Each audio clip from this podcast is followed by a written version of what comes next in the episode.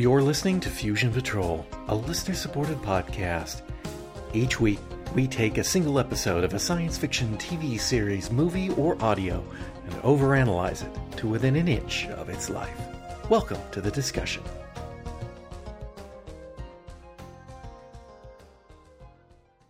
Hello, and welcome to another episode of Fusion Patrol. I'm Eugene.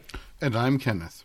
And tonight we're looking at the seventh episode of the second season of Star Hunter Redux, the episode entitled The Third Thing.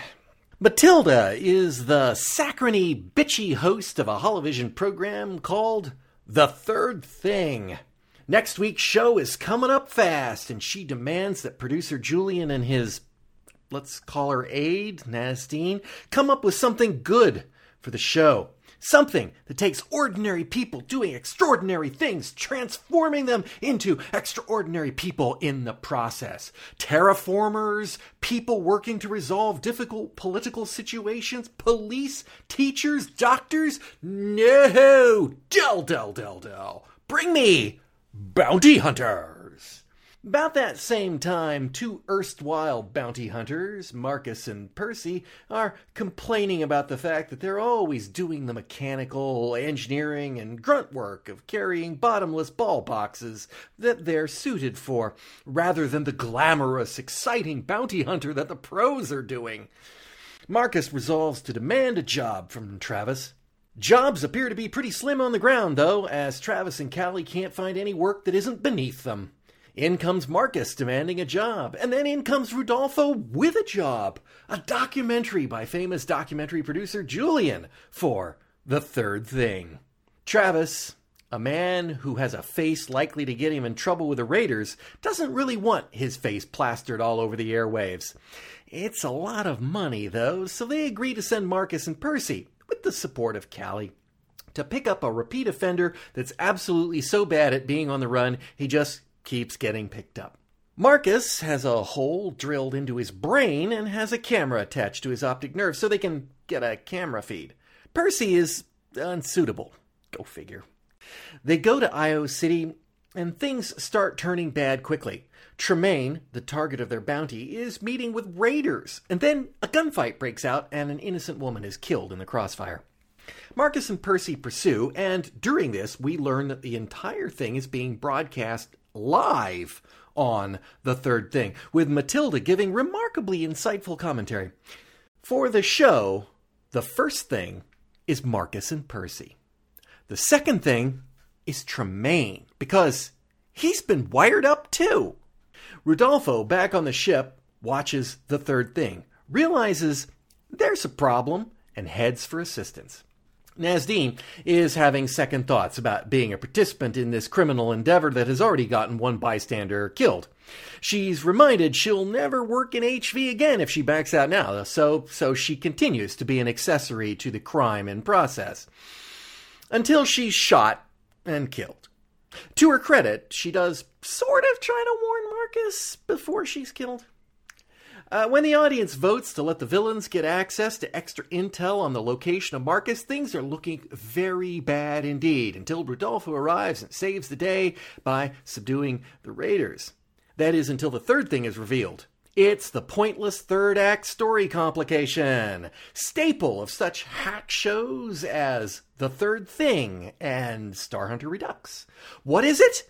Callie has been taken by more raiders who are also acting as cameras for the third thing's eager audience. Rudolpho sweeps in with a flourish, pretending to be the director of the third thing, and subdues them.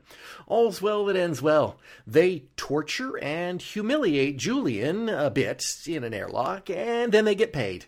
And both sides agree not to press charges against the other, and they all live happily ever after. There is that slight coda at the end where we learn that Rudolpho knew all along what type of show the third thing was. So so there's that. The end. Okay, the third thing. What do you think of the third thing? I enjoyed watching it. Um, it reminded me that um, reality shows are not real. Mm, If, mm-hmm. you know mean. In, in this case, in this case, it has this case it has a body count. Yeah. So you know it it's I I feel like I I don't know if I make this explanation uh, on the show often enough, or whether I just do it in my head, apologizing. It, it is it is never it is never my intention going into a a podcast to be here's this problem, here's that problem, here's the other problem, here's the other problem, this problem. I don't hate watch shows. I never hate. I hate hate watching shows. I'm not a hate watcher. Uh, you know, I this is as close as I get, Star Hunter, and and it's not because I'm doing it because I enjoy the, the, the that it. So, the the criticism is leveled occasionally that uh, I pick on things, but I, I want to explain how I go through a, a show. Sometimes I watch them once, sometimes I watch them twice. It depends on the show. Um, sometimes even more times. Depends on how familiar I am with it, how recently I've seen it, a number of things. Uh, but uh, when I watch through the show for my notes, I go through the show and I'm doing I'm doing two things. The first thing is I'm writing out the beats that happen through the show so that I can later write the synopsis. And the second thing I do is I write down either things that stand out to me as excellent, stand out to me as awful, or that raise interesting uh, conceptual ideas and and then and then when I'm done doing that and watching the episode, then I go back to the notes and I highlight the ones that are goods, bads, and ideas. And then I use the ones that are none of those to create the synopsis, which I am not above editorializing during the course of. And we do the synopsis because not everyone watches the shows or has access to the shows or you know, as with Star Hunter Redux, they're going to disappear again before people get to have disappeared again. Maybe they're back again. Who knows? Whether whether anyone will ever be able to watch these to go along with the show. So you know, you got to kind of have a, a feel for what's what's going on. And and it's it would be really easy for me to sit here and go, this is an idiotic episode of some extremely half-assed attempt at satire about television in in this episode but but I don't want to do that. I don't want to spend my hour just just picking.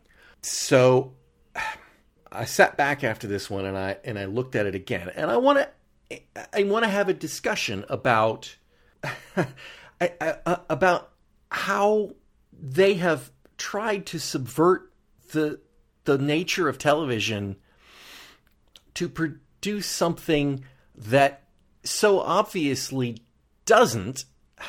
How do I put uh, uh, so in other words when you when you're watching television right you you edit television right, right? Uh, a guy a guy goes all right let's hit the star drive and in a week we'll be at planet theta omicron 6 boom. Well we don't watch TV as they fly to theta omicron 6 we have a fade and a cut that's television there is there is a language to it and we are you know, we remove the things that are pointless. And there are also conventions to it about Chekhovian guns and, and other things that can either be tropes or they can be important parts so the audience doesn't feel cheated, etc. When I watched this, at first I was ridiculously well, at first I thought what they were doing is they were interspersing between two points in time we were watching what was happening. And then when we would cut to the third thing in the studio, we were watching what was ha- what was being played back later on. You know, like one of those shows where they do a thing and then they show you how the media has distorted it, a la yeah. the episode of Babylon 5 where they do that. And yes. but they're not. They're doing this in real time. That audience is there for the entirety of this adventure. There are no edits. There are no cuts. There can't be because it wouldn't work the way they've set the show up with the audience in real time saying, "Okay, let's yeah. let's go ahead and let the bad guys have access to Julian's eye cameras so he can see uh, see Marcus." Um, yeah, and the audience so, the audience t- took away the um, sniper and the tower and right. Yeah, exactly. So I mean, they're doing stuff in real time with this audience, and and uh, uh, uh, uh Matilda, Matilda, I think it's Matilda. Yes, it is. Matilda is actually watching Callie, and she's going, well, obviously she's a parent, you know, a child of uh, alcoholic parents, and she's a fixer, and she's doing psychoanalysis of this woman on the fly. And I'm not saying it's right, but some of it's right. That, that does fit bits of her character personality. So she's doing a remarkably good job. Now, if this were scripted, like in a TV show where you were had viewed all this and then afterwards had gone through and put that together, it makes sense. But because she's doing it on the fly, it's you know remarkably. Now, I, I don't know how your where your knowledge of Big Brother, the TV show, falls on the, the I know scale that here. I know that it existed. Okay, and I'm not a I, I'm not a watcher of the show. I've never been a fan of the show. Uh, my experience of the show is when I heard it first came out, the big deal, and I'm now I'm talking about the one in the Netherlands, the original, 1999. Put that date right here and compared to where Star Hunter Redux was made, and you know, it fits. 2003. Yeah, it fits, right? But the big thing for me and my friends who heard about Big Brother, because we couldn't watch it because it's in the Netherlands, but what they were doing, and I don't know if any of the other Big Brothers did this, but the one in the Netherlands had the cameras feeding live all the time. You could go on the internet and you could watch what was happening in that house from and not every camera. I don't think the ones in the bedrooms and whatnot, but you know there were around the grounds and place. You could watch the show, or you could watch the real life events of the people speaking Dutch, and of course you couldn't understand them if you don't speak Dutch, which I don't, and it was incredibly boring. But it was the notion of this all pervasive, all seeing all the time camera. But now, but the show Big Brother, once a week, a team of editors goes through and cleans that up, picks up the best stuff, you know, crafts it into a narrative, and broadcasts it is no longer reality. Because no one would watch it. No audience would sit there and watch Marcus and Percy wandering around and taking the shuttle, and the ratings would be nothing. They, they could not possibly have a TV show made this way. And so when they threw that wrinkle in there, you're just like, you, you what what what does Marcus do when he goes off to the bathroom to have a wank or or take a crap? I mean, it, it it's like is that being broadcast or does he have to close his eyes while he showers? I, I uh, oh it like it it really and I assume that they're trying to make some point that this is supposed to be a satire, but they're not but they've made it so ridiculous. People are murdered in this show. Odds. And the audience, not only does the audience applaud, but at the end, we all just agree not to press charges. Well, what about the woman who was murdered in the bar? Did her family agree not to press charges? You know, there's a difference between civil and criminal courses. is. if, if if you shoot somebody, it doesn't matter whether their family wants to press charges or not. Like, right? That's a criminal. This was broadcast across the solar system, and like just how it. On the, on the other hand, in universe, I can believe that given how corrupt the courts are, Nah, go uh, ahead. Yeah, but I'll, that- I'll, I'll yeah. refute this. I mean, but just given how bad the courts are in this series, then I can believe that people believe that they had a reasonable chance of getting away with it. Here's the thing. We, you, you've said that before, and, and, and, and I knew that would be the defense. And, and I'm not, not trying to dismiss that, but I knew that would be the defense. It's been the defense before. Every time the court systems don't hold up or people get away with crimes or whatnot, it's like, well, you know, the whole system. Or the police don't do their job. It's like, oh, we just turn to the bounty hunters because the police are corrupt. Okay, fine. Why do they need bounty hunters at all? The bounty hunters are doing something on behalf of someone who is in some way attempting to hold someone somewhere to some form of accountability. If the system is so bad that you can get away with murder on television in front of, you know, 12 or 13 people or however big the audience was at the moment that that that that happened, then really there is no need for the whole bounty hunter infrastructure at all because there is no accountability. And that's one of the flaws this universe. There's no there's no logic to to the criminal justice system, and just saying it's corrupt doesn't account for how it operates. It it it, it or fails to operate, or why they have on one world you can have your memory erased for a year. and and then then that'll be fine, and you're back on the. It, it it just doesn't hold any kind of cohesive. Yes, and the Uh, the, sense the, to it. the second part of my statement is that's no guarantee that there, it won't, there won't be consequences, just that they'll be off camera. Yeah, perhaps. Um, so now, then, then let's turn our eye to the other facet of this, and I think this is another very, very poor choice of calling this show, and I mean the in-world show, the third thing, because obviously the audience knows all about it, right? I mean, they're cheering along. You guys know what that is? The first thing! Yay! So, right, this is week after week. That's what this show is. So when they were talking about, well, we should do a thing on terraformers trying to reform the Earth, or we should do something about the the politicians who are trying to resolve the problems of the Earth Mars Federation or Earth Moon Federation, uh, and and so they're going to take those topics and they're going to set up the first thing, set up the second thing, and then throw them the surprise curveball with the third thing. It. It's not. It's not exactly hard hitting journalism, now is it?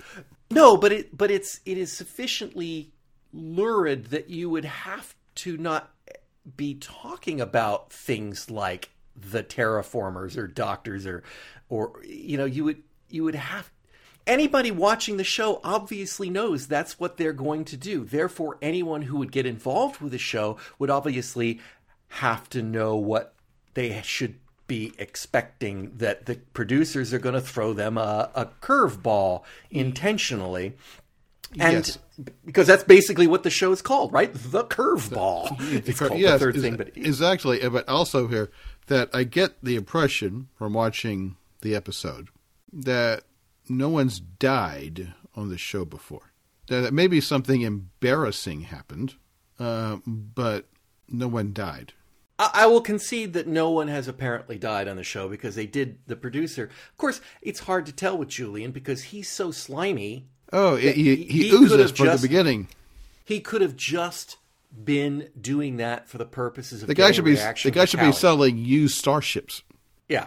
And and and I I had that note here is when he went to Callie, he's like, oh, this has never happened before, and it's just like like, I'm just getting really upset about it. And and I'm like, is he really upset, or is he trying to get her on camera to to say something or do something that will be interesting for The second. for the audience. Yeah, and I, I, I don't know, but it just, in a way, it raises questions, but the answers are just like, yeah, you know, it just, and and and throughout the course of the entire show, well, not the entire show, once they got going and it, it became obvious that they were on a real time feed, my thought was, wow, you people are some of the dumbest people I've ever seen on TV because you didn't even bother to check out what the third thing was before you agreed to do this.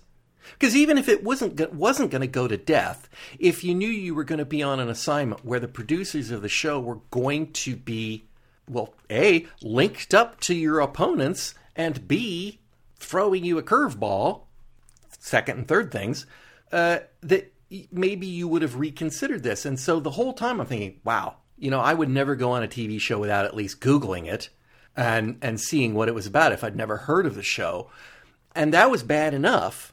Then you get to the last scene and Rudolpho is like, well, he doesn't admit it, but Caravaggio outs him. He knew all along. Rudolpho would be off that ship. He has no claim to that ship. He's only there out of a deal basically with Percy and Travis, and he may have swept in and saved the day, but two people died, not not specifically his fault, but you know, two people were killed and murdered because Percy and Marcus were thrown in unprepared and the producers were trying to raise the drama on the situation and he should have recognized that. That is something he should have disclosed. And you know it, it does not matter that he goes oh hadn't thought about that midway through the show and heads off to save the day. Uh, you, you don't get to save the day when you're the cause of everybody being there. And and you know, it's not like he's employs Travis like in the series one, where you can't get rid of Rudolpho. Callie, sure, Callie works for Rudolpho, but she could quit and work for Travis, and Rudolpho could be set off uh, at the nearest station and bye bye. Thank you for nearly getting Marcus and Percy killed.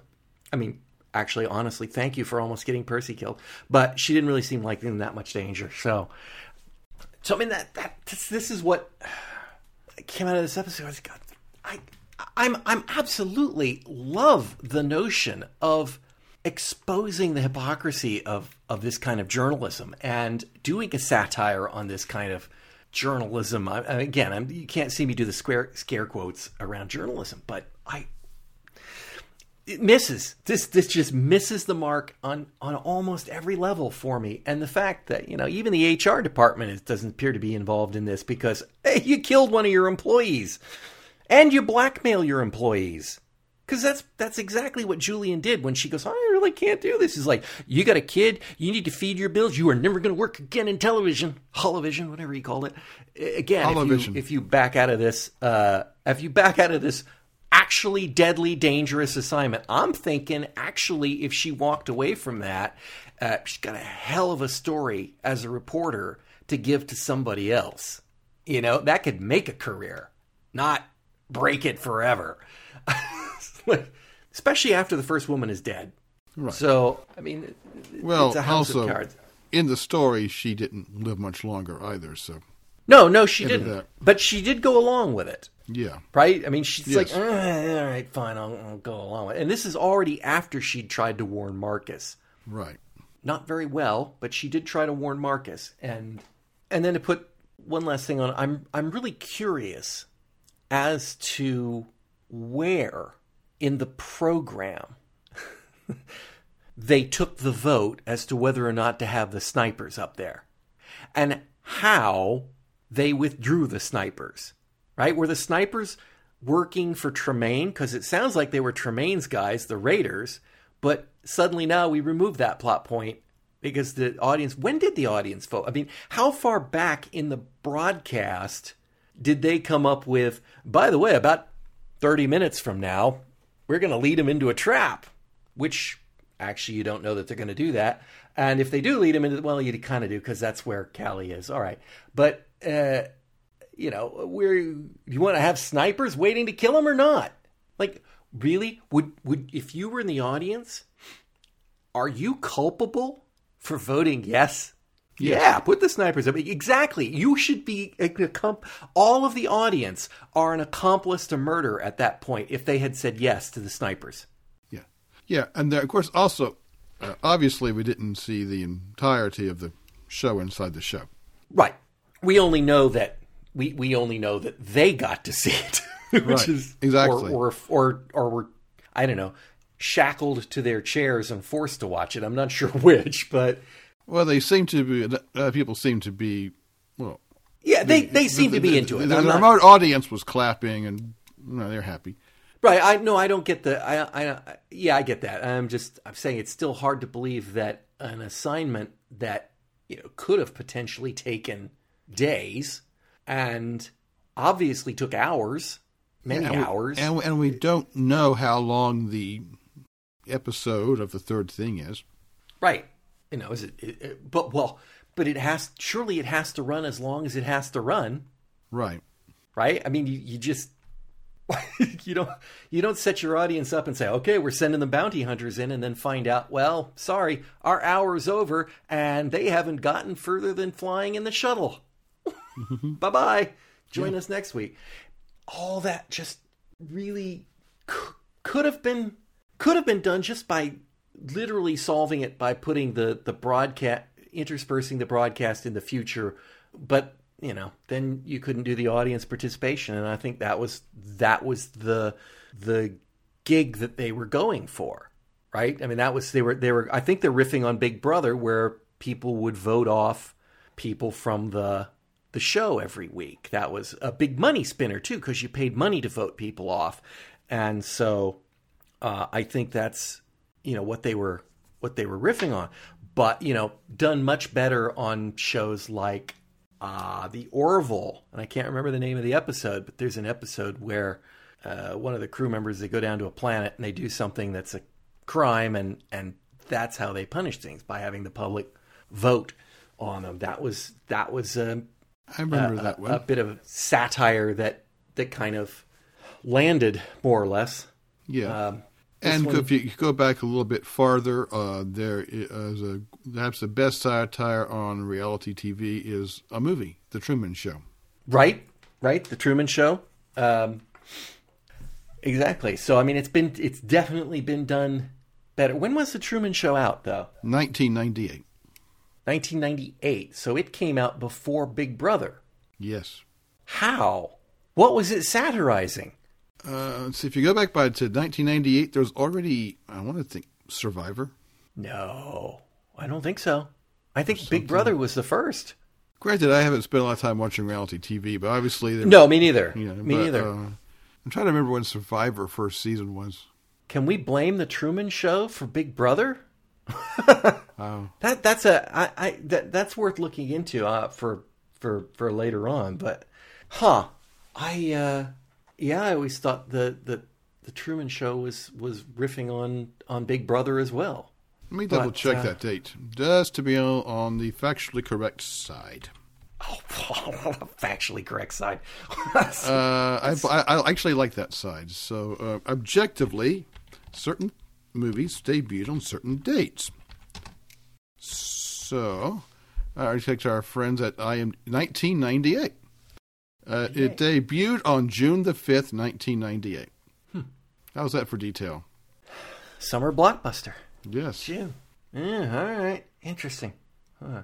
I'll have to take a look at that in, in the context of what, what they were thinking now. Well, neither here nor there. Well, more interesting possibly than. All right. Let, let's um let, let's take a couple of other things. So yes, the the uh, in a way, the one thing that this show did satirize that I appreciated, and I don't think it was intentional, it was the fact that three quarters, actually more than three quarters of the way through, they threw it the whole bit with Callie being the the random, completely not foreshadowed plot complication Yeah. along the way. And I alluded to it in the, synopsis. Exactly what Star Hunter Redux does. They like to throw complications in that have no uh, no foreshadowing uh, at all at times in the show, and it, it's one of my complaints is that it's that it it's not earned. it's I mean, it maybe life is like that, yes. Although in this case, life is obviously not like that because it's staged. But you know, you don't you don't get Chekhov's gun in a in a in in real life. But um, you know, dramatically, you do, and we are intentionally being held back from the knowledge of what the third thing is. We're we're supposed to be teasing it out. The audience knows inside the show that the producers know. Everybody knows except our heroes and and us. And they're holding that back so that they won't tell us what the third thing is. If we knew what the third thing was, you'd go in this with different expectations. Yeah, Callie, I, I did go back and check, and uh, um, Callie wandered off to go check on departures. Yeah, she just And then next time I saw her, she was tied to a chair. Yeah. So it was it was unexpected. Um, and let's face it, it was resolved with remarkable simplicity. You know, the tension that was built up where Marcus was facing off with Tremaine was much better payoff for this episode. Although, you know, a kind of a cheat because Marcus didn't save the day, Rudolpho did. And it's all Rudolpho's fault. So he's he's not even the one that deserves to have been the hero at the end of this, episode. Is, uh, let's, let's, let's talk about that point. Um, this is uh, this episode contains a callback to the episode Star-Crossed, where there's a reference to Lou Tovey's people. And Lou Tovey was uh, if you remember if you remember episode two Star-Crossed. Lou Tovey is a bounty hunter who hires other bounty hunters, and they all specialize in former raiders. And so it made sense that Lou Tovey was chasing down Tremaine. But anyhow, Wait a minute. Wait a minute. Whoa, whoa, whoa, wait a second. Wait a second. Yeah. Now, if I'm if I'm correct in my recollection of when they mentioned Lou Tovey, it was before they accepted the bounty. They said they said this guy's so bad that Lou Tovey's people keep bringing him in. Exactly. That was it. Exactly. And so, and Lou Tovey specializes as a former raiders. in Raiders, and they all Yes. knew that, and Yes. yet and yet Marcus was surprised yeah. when he was a Raider. That didn't make that doesn't make any sense either. That makes it just a little worse. That that detail makes things worse. I thought I couldn't remember the name Lou Tovey. I, I remember them saying it, and I remember them going, "Well, if they want to bring him in, then I mean they must be awful." Yeah, Um, I, I, I noticed that. Uh, but for, uh, there's something else to notice. But first things first. But then, but think about the episode Star-Crossed, where it was uh, Rudolpho brought Lou Tovey and one of his bounty Mm-hmm. hunters on board the ship, and then killed them. Yep. And so you get that situation there. So you get, it gets uh, um, Rudolpho is trouble. Well, I, I don't disagree. He's definitely got some problems. Uh, I was of the impression that he he did what he did for exactly the reasons that he said he did them in that episode. Yes. That he killed them because basically they need to not know Travis is out there. Exactly. Yes. So, well, Travis was plastered all over that show. He was, and so was Callie, who didn't want to be in it. Right.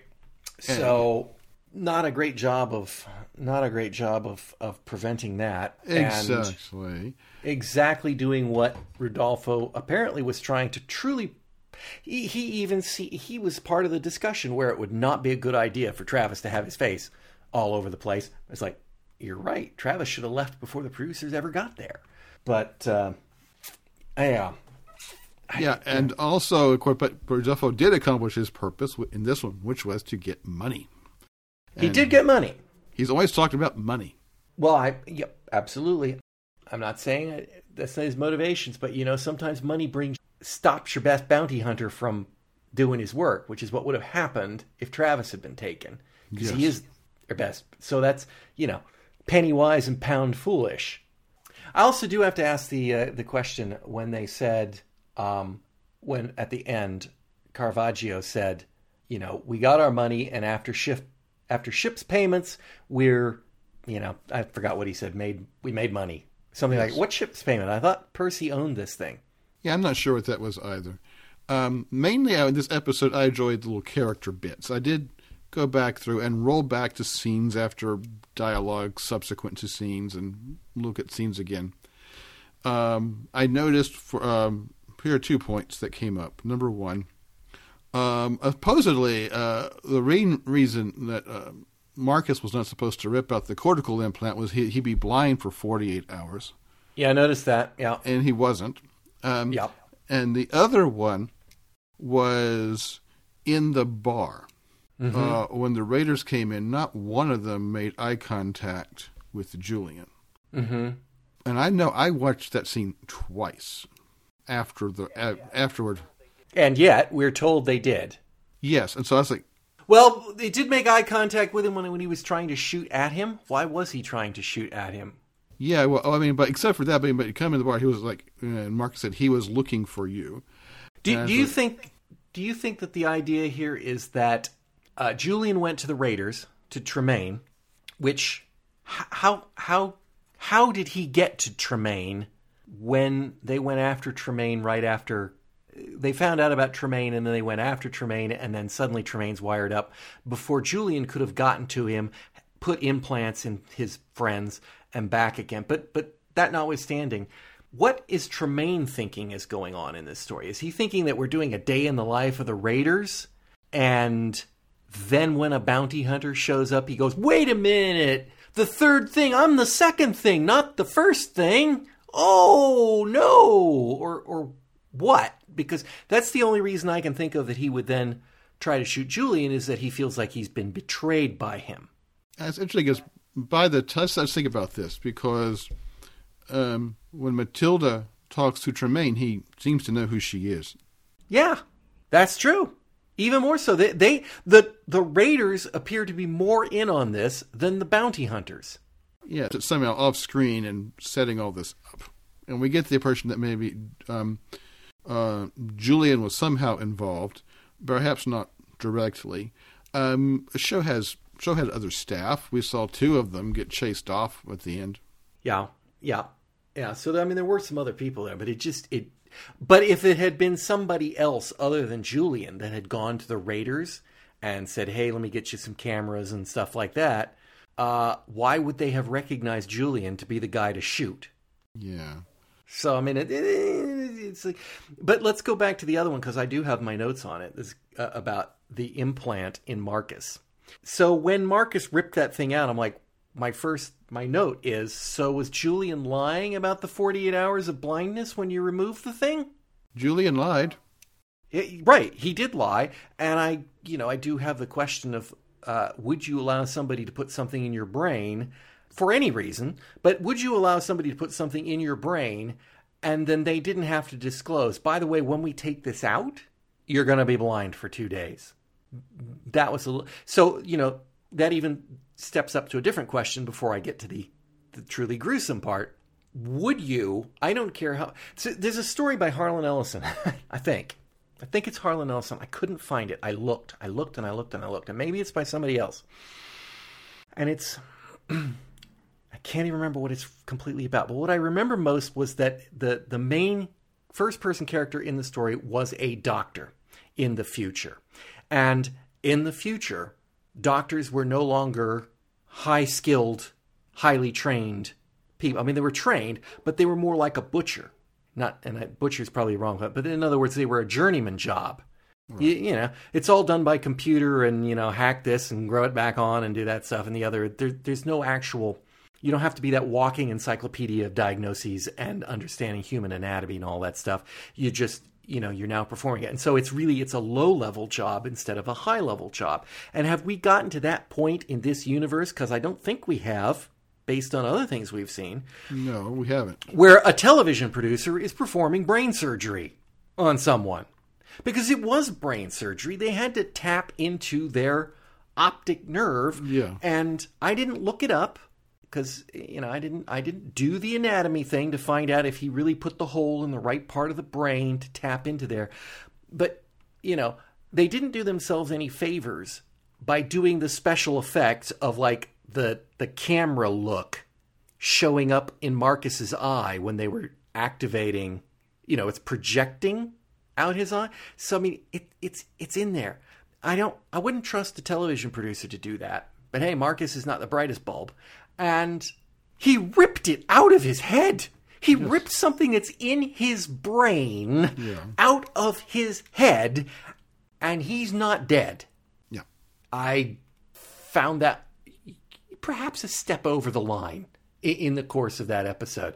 Uh, if he had been, in fact, blinded and that he had still somehow managed to overcome the bad guy, that would have been good. That would have been a good resolution, but instead he is neither blinded nor does he save the day because Rudolpho comes in and saves the day. It, it just, from from the structure standpoint, it's just very unsatisfying. Uh, and you know, it's unsatisfying that they didn't put one in Percy's brain, and that she didn't rip it out and it accidentally killed her. And but but, you know, but she but she she refused. I don't. I good. You watched it three times. I've watched it the once I'll watch it in my lifetime. Um, she refused. I I thought that when uh, Nazdeen put the thing up the head to her. She said, "This isn't going to work." Those were her words. This isn't going to work. Oh, she was looking at the hair. Uh, Is that what it was? Yes, the hair. Okay, where were the uh, where were the cortical things in the in Tremaine?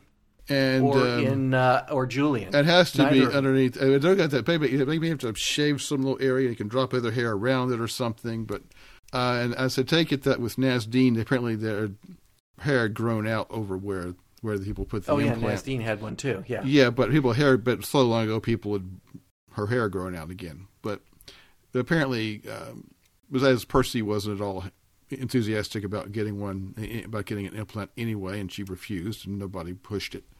But there, was, there wasn't, but there wasn't anything there about that, as far as I could tell. She just pushed the thing up against her head, and I thought it was a scanning device. He says, "This is not going to work." I, I, it seemed like Percy was willing to go along with it up to the moment she stuck the thing to her head and said, "This isn't going to work." And then and Percy, then, uh, well, she wasn't afraid goes, of blood. No, she wasn't afraid of blood. And then this isn't going to work. And Percy asked if it was if it was necessary. People didn't seem to think, think it was was necessary for both of them to have it. Mm. Hmm which would have been very poor television if it had turned out that Percy has been the one that was in on the kill for the bounty hunt and Marcus had been sidelined instead of vice versa. So I don't I don't think they'd have allowed it. You know, I, I don't think they would have allowed her to not do it and be participatory in the show. They could have given her a handheld camera or a, a body cam or something because they obviously had those because uh, of the swoop cam thing or the jelly roll. Sorry, the jelly the roll. Jelly roll Yeah. So yeah, that was uh d- dis- yeah, disturbing. Okay. Yeah. disturbing. Uh, let's see. I have um, some notes here. I really, no, I really like Callie when she's angry. She just has a great anger mode, uh, especially to make this offhand remark about quote biting heads off documentary makers unquote. Yeah, I kind of wish she'd held that and just kicked him off the ship. But Yes. yeah, And I like the irony of hollow uh, people calling these hollow vision TV producers hollow visionaries. yeah. Never heard anybody call him a televisionary. No, but hollow So visionaries. That's that's surprised. Uh, It sounds a little more um, fancy and illustrious, pretentious. Of course, it's nothing like that. It's it, it, it is entirely it's entirely pretentious, and the let me note here. Um, Carla Collins played Matilda. okay, Now, uh, this is probably a case of um, stunt casting. I don't recognize her. Okay, the re- okay, well, she's a she is in Canada. She's apparently quite famous. She's the queen of comedy, quote inside quotes, and she is quote Canada's Tina Fey, unquote. Huh. Okay. So she's on uh, what Second City TV or something. Something like that. And so she has this apparently a I never saw her on the Red Green show. she has I a, never she, saw her on the Red Green. she has some sort of of a good reputation uh, above the 49th parallel. Well, I mean, she was uh, she she did competently as at the job that she was given. Um, I, I would say, yeah, she played a saccharine bitchy TV host uh, quite well. Which you know, honestly, for the level of acting that often accompanies this show, is is saying a lot that I didn't even notice it. So, oh, okay. So one other question, Yes. and this is just this is just a point of confusion. Go ahead. Um, the show was on Jupiter. Yeah. When we started out, the first scene, Jupiter basically kind of zoom in. There you are in the TV studio, and she's doing the show. Jupiter. Yes. It's transmitting from Mars. Line of dialogue in the show. the audience is in Mars. Um, it's like, but it's a. If you notice, like the um, the studio and the host are in one, one or, or around one planet, and the audience is projected behind her. Right. No, and, I, and, I, I, and, and they're off in Mars. Yeah, that's a, but they're transmitting from Mars. yeah. What, why would a Jupiter station be relaying their signal? I, I don't know. It just, I just thought it was an odd uh, bit of what, what, why not just, why not just set the show on Mars in the first place? In other words, have, you know, Mars and then cut to her studio and talk about it. And then the next scene, we're in orbit around Jupiter where they're intercepting with the, uh, the bounty hunter. It, it just was an odd kind of, um, here. And I, I under, I, I actually know why they said, I think I know why. Uh, I'll be clear. I think I know why they said it was transmitting from Mars. It was so that they would not get any ideas that they could suppress the transmission. Go on. Right? The, you know, it's like it's it's just a distance thing. It's like, well, let's just get to the transmitter. You can't. The transmitter is on a small island in the North Atlantic. Oh, and we're here in Southern California. All right, well, that one's out. We'll have to do the next best thing. Rip the cortical thing out of my eyes. Right. okay. Um, but I just I, I didn't know if they were tr- in a way I didn't know if they were trying to say anything by setting her on Jupiter and then pushing the transmitters back far away, or is television a multi-system affair? It seems to be. Uh, let's talk about the systems. I wish we could watch the BBC like that. And that would be fun, You know? yes, but it would be nice. But, uh, but we have because the Mars is Mars is the Mars Federation, Jupiter is, is Jupiter Federation. Mm-hmm. So apparently they're doing Hollow Vision together, and I'm not entirely certain what the what the political structure of the solar system is. I mean, Yeah. I, I I can name the federations. We have the Lunar Terran Federation, name checked here Yeah. and we have the Mars Federation, and the Jupiter Federation, and the Saturn Federation. And then the four federations have interest on the two inner planets and then on the outer worlds. Yeah. So it just it was just hmm, okay. It, it just didn't it just didn't quite jive, but it, it didn't really matter. I just thought it was an odd mixture of, of stuff. And the other thing is, um, at the beginning of the episode, we see we see uh, Travis and Callie talking about all the jobs they don't want to do because it's beneath them. And I don't think they used those words, but they did. They, they know, the- that's- that- that was the idea. Yeah, that was that was definitely the idea. It's like, oh, that's no fun. Oh, that's no fun. Uh, some of those jobs were shuttling things. Uh, so I'm I'm thinking freight. Are we talking about hauling freight? Because that sure appeared to be what they were doing Yeah. with the boxes and stuff. I mean, it's an honest living, and you're not doing anything else. So, you know, either either you do do freight, which patently they do because they are quite literally carrying freight as we watch, and or you or you don't. In which case, then that joke didn't play very well. And and why do you have boxes with no bottoms in them filled with balls? I mean, apart from the joke, Yeah. Yeah. I think yeah. a joke, but really, that that you're you're hauling bouncy balls. I In, noticed that. not in pallets either. I mean, that ship would be great. I mean, they got a ton of room. They could carry a whole lot of stuff, not just my back room's worth of boxes, which, by the way, my back room is literally filled with boxes exactly like that. Same lids and everything. Mm-hmm. and it's all junk. it's like I saw that and I go, hey, they stole those from my house. But then he picked it up and it had no bottom in it. I'm like, okay, no, mine have bottoms. I I, Yeah. I do check that. Yeah. Yeah, it's yeah, but then of course they got now you get to do get six months of income in short period of time. So, okay, that's income in short period of time. And what is six months of income for them? I mean, is that six months based on their on their average takings, Probably. or is that you know, or all they are they all on salary? I, I you know, I'd like to think that their corporate structure is such that they actually pay themselves a, a salary and then put the money into the corporate account and then dole it out that way instead of instead of oh, we got a bunch of money in here. Yeah, it's uh, probably. I assume it's Marcus, you you had to have a thing stuck in your brain and then ripped it out, so and got shot at. So I'm going to give you 32 percent of the take this time. That's uh, yeah, and, and of course they have payment. I'm sure there's. They made fun of the ship the ship payments. They called it ship payments. Maybe they should have used a different word because I'm sure there are ongoing expenses, Yeah. maintenance, fuel, docking fees. Uh, permits, licensure. I'm sure could- there's a ton of stuff. Yes, I, I, certainly the Ju- the uh, Clark station at Jupiter doesn't let people dock for free. Right, and um, they're probably still paying for that time they ripped off part of the station, escaping. Yeah, I was so they could be making that. payments on that. the Clark Station payments. Oh yeah, Yes. that one.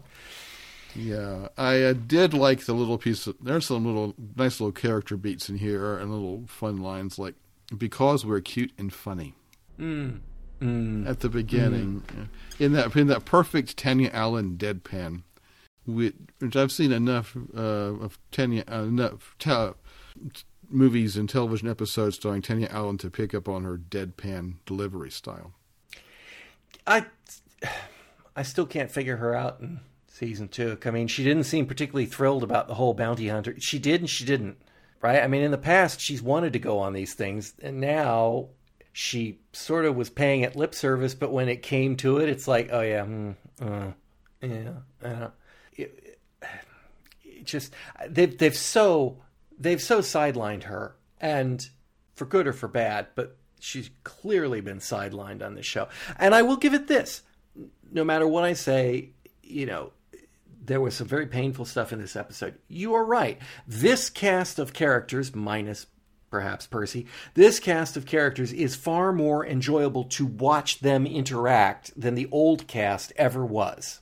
Yeah, Now, that much I'll go. And I was even vaguely amused by Rudolpho's I'm the director uh, bit going in and, and but it did imply, of course, that the Raiders all knew that that Julian was, you know, calling the shots basically, and uh, and was the boss, not just some guy who walks into their headquarters to get shot for breaking in. So so I mean there are there are things that are definitely better in season two, uh, cast and and character beats, but it still does kind of feel like they're just really they've it, it feels like they've gone out of their way to hire the the find those script writers that worked on Canada's greatest science fiction show, the Starlost and get them in here because we we need them.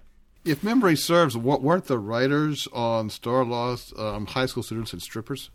Uh, the the I, I've not heard the strippers one, um, but the high school students is definitely a rumor that has not been substantiated. But it's Okay. definitely an urban legend that they were high school, and I know that we re- parroted that one back on on. I I believe we parroted it with the appropriate caveat that this was not actually proven, because you know they know who the writers are. They should be able to track them down. But uh, yes, that that definitely was a that definitely was a thing. But it, you know, could have been a rumor started by Harlan Ellison to diss the show that had that had spurned his his brilliance. Yeah. I don't know. By the way, if anybody knows that story that I was talking about that I think is a Harlan Ellison story, um, let let me know. But I I couldn't find it. Uh, you know, in the ten minutes of Google searching that I was looking for, but uh, it, it it's burned upon my memory everything except the plot and where I read it and what it was about and maybe who wrote it. Oh, I, think Ben Bova wrote a novel called the called The Star Crossed. I have that Yeah. Okay. have okay. that book. Okay. Yeah. Yeah. Yeah. Okay. Yeah. It's um, on his uh, Starlost experience. Yes. Yes. yeah it's a it's an amusing read but it's not as amusing as i expected it to be Okay.